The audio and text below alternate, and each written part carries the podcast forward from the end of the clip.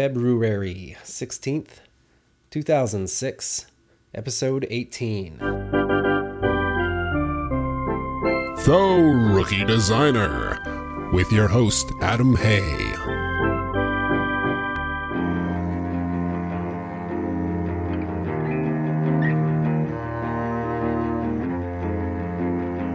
Let's take a look at the starting lineup.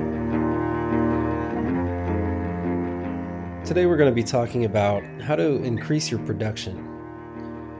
Now, a lot of designers like to learn the, the newest, coolest tricks in special effects, but these really aren't the things that are going to get you a job. It certainly doesn't hurt.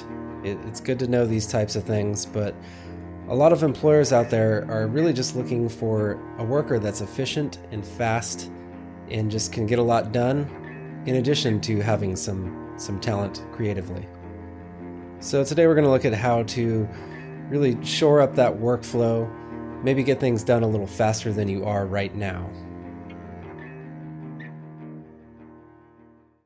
A Couple of pieces of news before we get into the major topic here. Adobe Lightroom is now in its second beta version. And if you want to go download that and start using it, I will have the link up on rookiedesigner.com. If you don't know what Adobe Lightroom is, it's basically Adobe's answer to the Apple Aperture, which is a way to catalog photos and manipulate photos. And it also has a raw image processor in it. So if you want to get in on the ground level, see what this thing is really all about, test it out, maybe even give them a few pointers as to how you think they could fix it or make it better, then definitely go to rookiedesigner.com and there'll be a link in the show notes to download that second beta version of Lightroom. Kind of to go along with this whole podcast, I've made a tutorial video which I'm going to be putting up for download, and I'll give you the details on that a little bit later in the show but it just kind of goes along with the whole the whole thing that we'll be talking about today. So the first thing we want to talk about is your process, and by that we mean how do you get from point A to point B?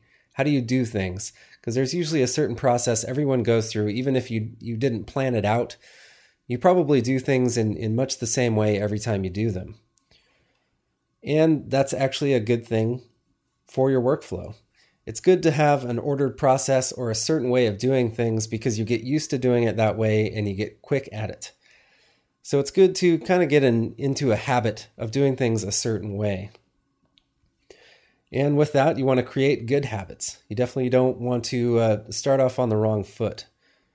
So, good things to do. And we've talked about a lot of these before. This might be a little review for those of you who have been listening. But you want to definitely brainstorm and plan ahead you don't want to just try and come up with some idea while on the computer. You want to plan it out, maybe draw down a couple of sketches before you actually get on the computer so you have a better idea of what you're going to what you're going to do and what you're looking for. Uh, a lot of time can be wasted by just sitting there at the computer thinking that you're instantly going to think of something to design. Uh, another thing we talked about is working logically. And by this, we mean make sure that you get things done in, in a logical way. You want to work on all your images first, maybe, or maybe jump right into the layout program and put down a bunch of text, put down the copy and format it the way you want it. What you don't want to do is make an image about halfway and then stick it in the layout program, put some text around it, and then you decide that you need to do more in the image, so you click on that and go back into Photoshop. I mean, you're just wasting time when you do things like this. You want to do things in an orderly fashion, and you you want to really stay organized about how you do things in your processes as well as where you keep your files, how you're grouping them together so that you can find them easily and you're not wasting time that way. Uh, another thing we want to do is get things right the first time. Again, we've covered this and it really deals with if you're going to design a piece and, and you know it's going to be a certain dimension, then start out with a document in that dimension. If you have to go back and change the dimensions after you've laid everything out, you're going to be wasting a lot of time because things aren't going to fit the same if you have to make the document smaller, obviously, and they're not going to fit the same way if you have to make it bigger. So try and start out with the final output So if you're making an 8.5 by 11 sheet, start out 8.5 by 11. The thing I really wanted to harp on in this podcast and really was the inspiration for doing it in the first place was that of using key commands. I've seen lots of designers out there that think they can get by without key commands or just you know don't don't have the patience to learn them. And this is really a mistake. You really can't live without key commands. Key commands speed up your processes so much it's just unbelievable.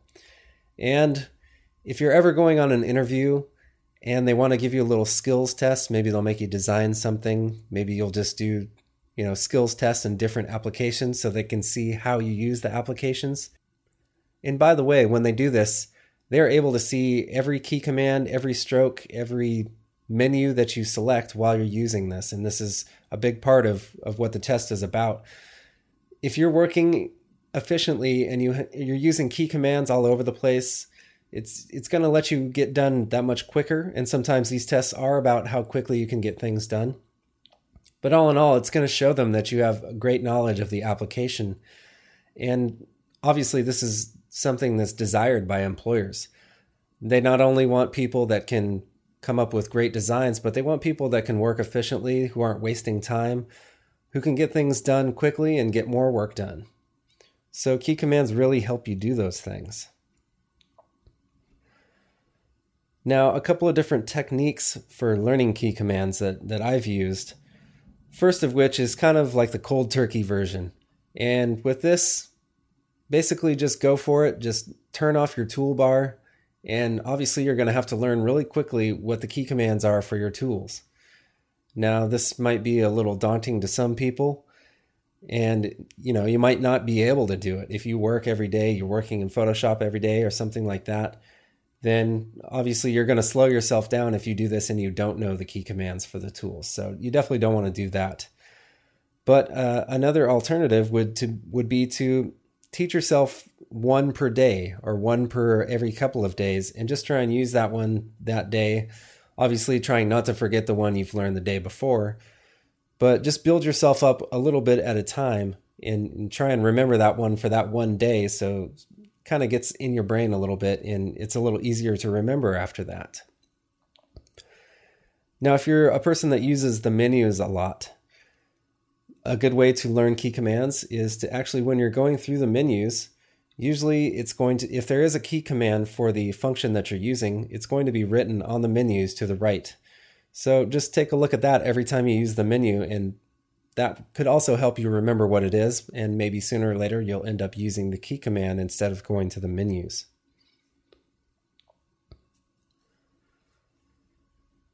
Another way to cut corners is to use the presets. And this is available in, in a lot of applications now, definitely all of the Adobe Creative Suite applications. And there's a couple of different ways to use it. The first of which, and I actually use this quite a bit, is when you're exporting a file. Now, when I export out of something like InDesign and I'm exporting to a PDF, there can be several different ways. There's several different options that you have when you're exporting a PDF. Sometimes I'm just exporting a flyer that I'm going to show to people or, or a proof that needs to be low resolution, something very small so that I can email it out. So I save a preset for that. Then I have other presets for like the magazines that I send ads to, and these some of these have to be PDF X's, and they obviously have to be high resolution. Some have different uh, transparency flattening in them.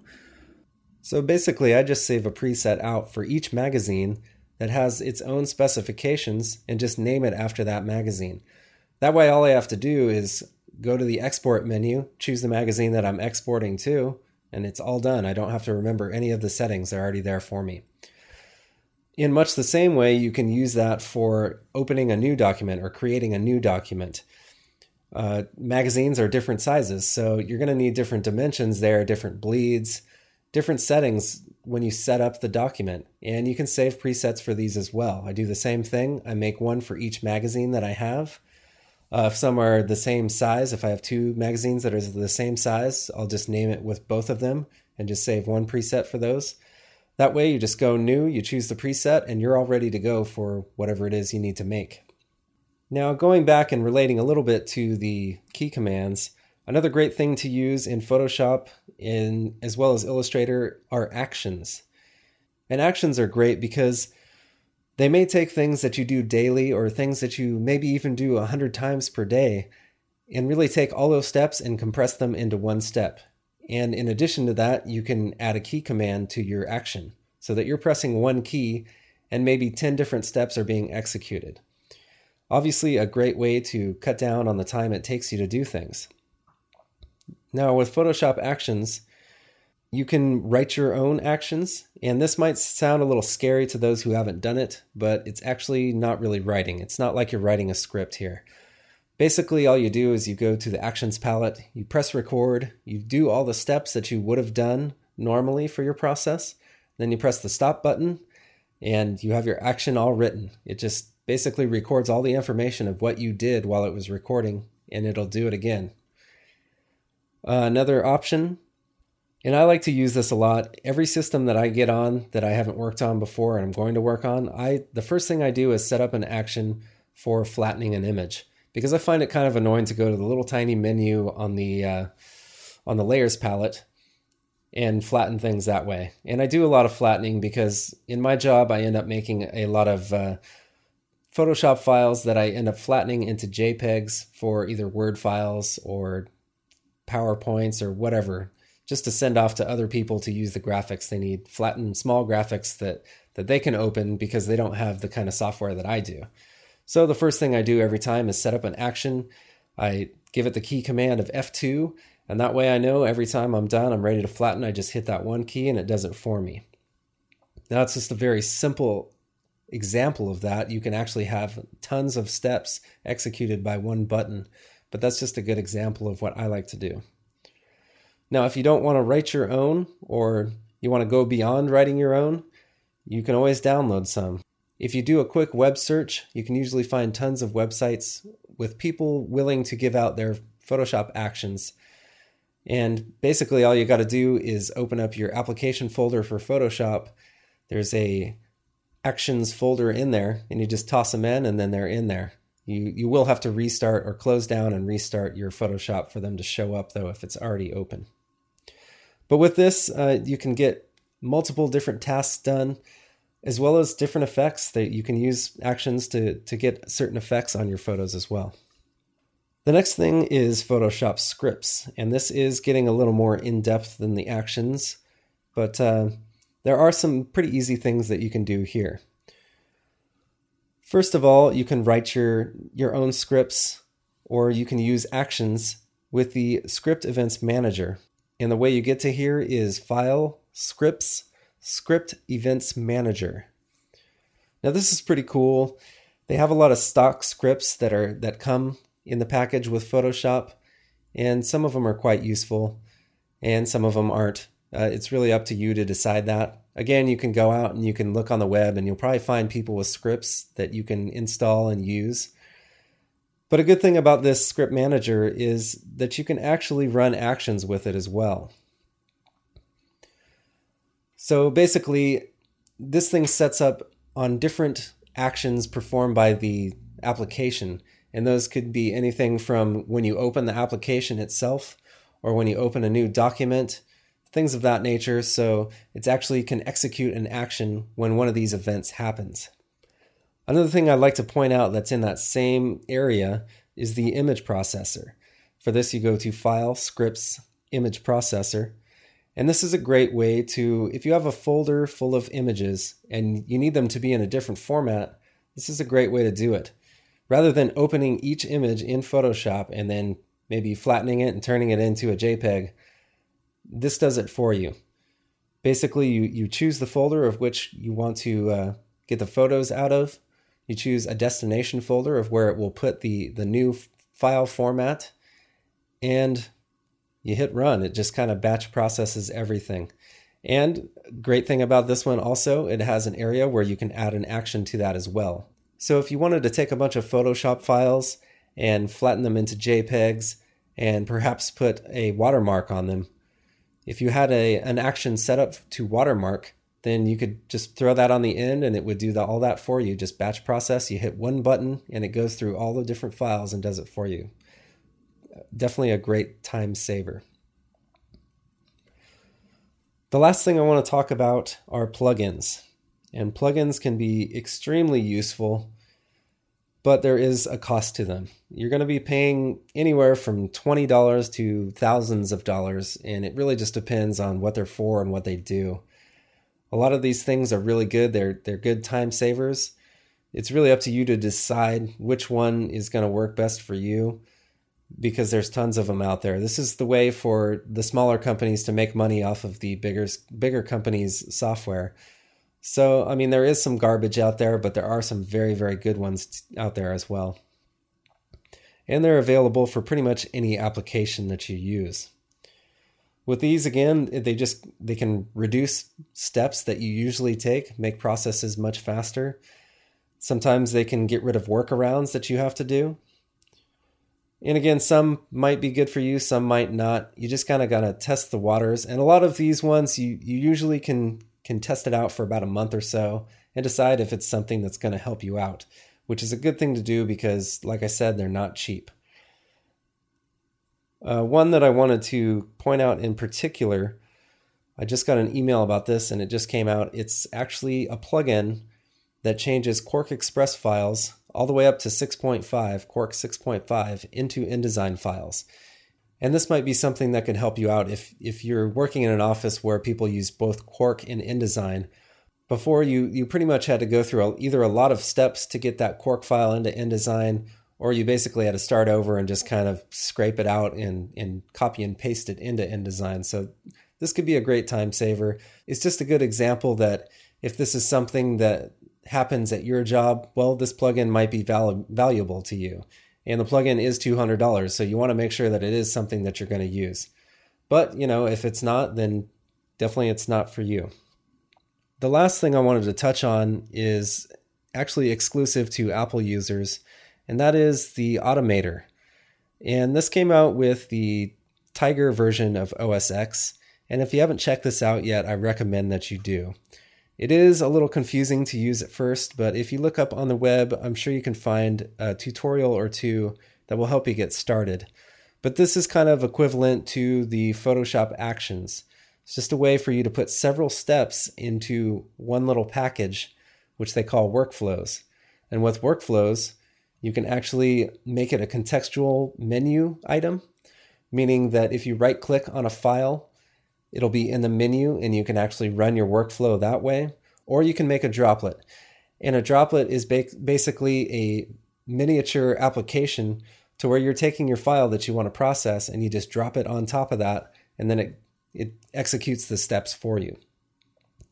So again, if you're on a Mac, Automator, check it out. It's it's a little harder to use, but there's lots of actions out there and there's workflows out there that you can download that other people have written, and a lot of them come in very handy. Now, that's what I call a rookie mistake.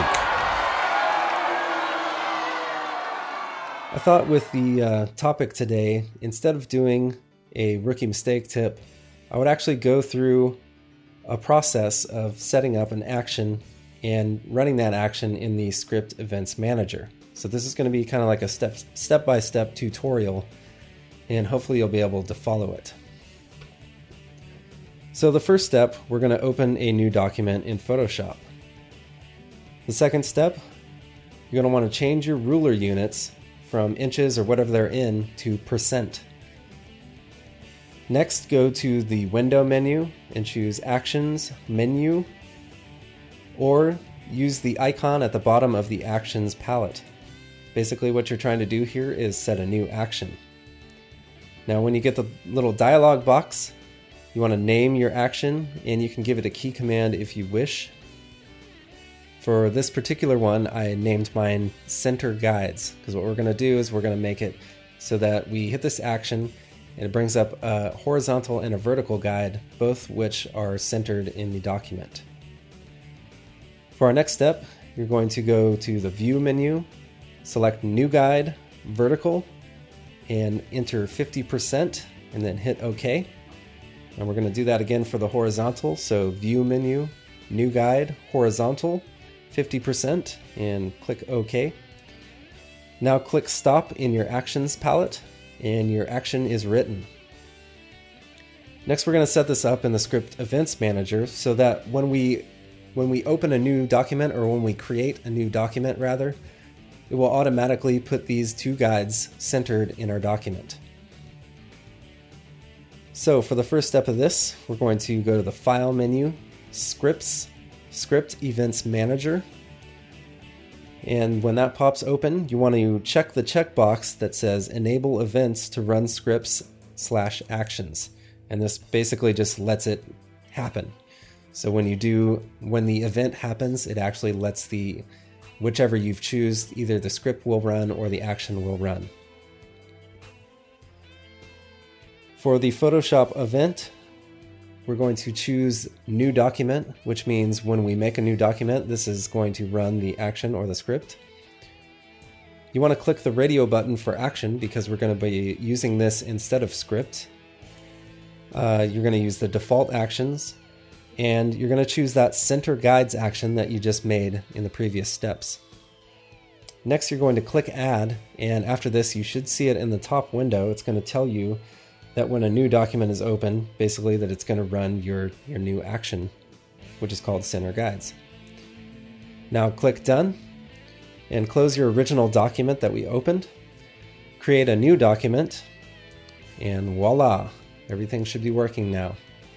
Now, just to point out a couple of things about the action, the reason we changed the rulers to percentage is because if we used inches and centered it in the document that we had, then if we make a different size document, obviously it's not going to be centered anymore. But when you're using percent in the rulers, it's 50%, so 50% of anything is 50%. So that's how that one works. Things are getting a bit out of hand. Looks like it's time to go to the bullpen. Our website today is really a great place to go if you want to download actions or scripts or plugins, extensions, lots of other freebies. And it is called the Adobe Studio Exchange. And they have tons of stuff to download for all the Creative Suite applications as well as some of the video applications. Just a great site with a lot of content that will be very useful in really shoring up your workflow and making you go a lot faster.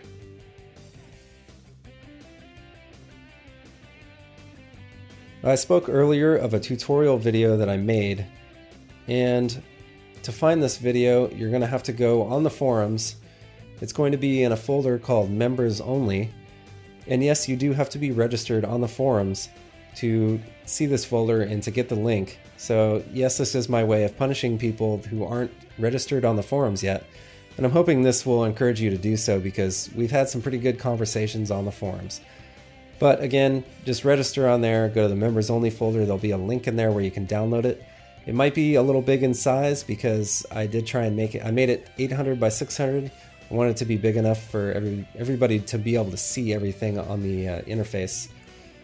And enjoy. It's just a few tips on Photoshop, different ways to speed up different processes, and hopefully it's useful to you.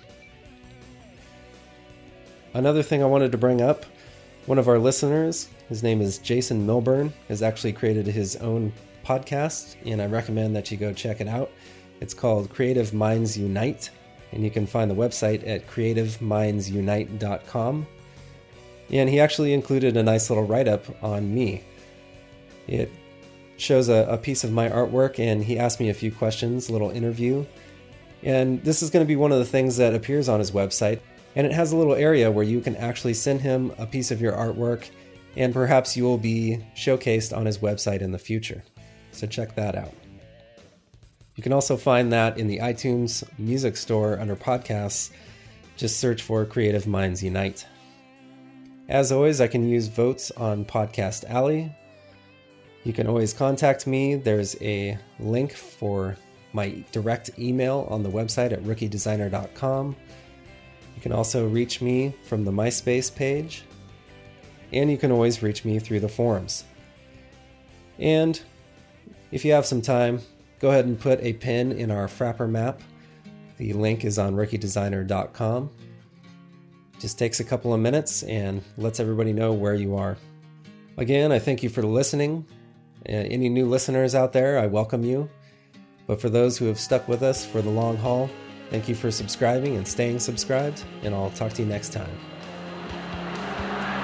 That one's high. It's got the distance. It's out of here.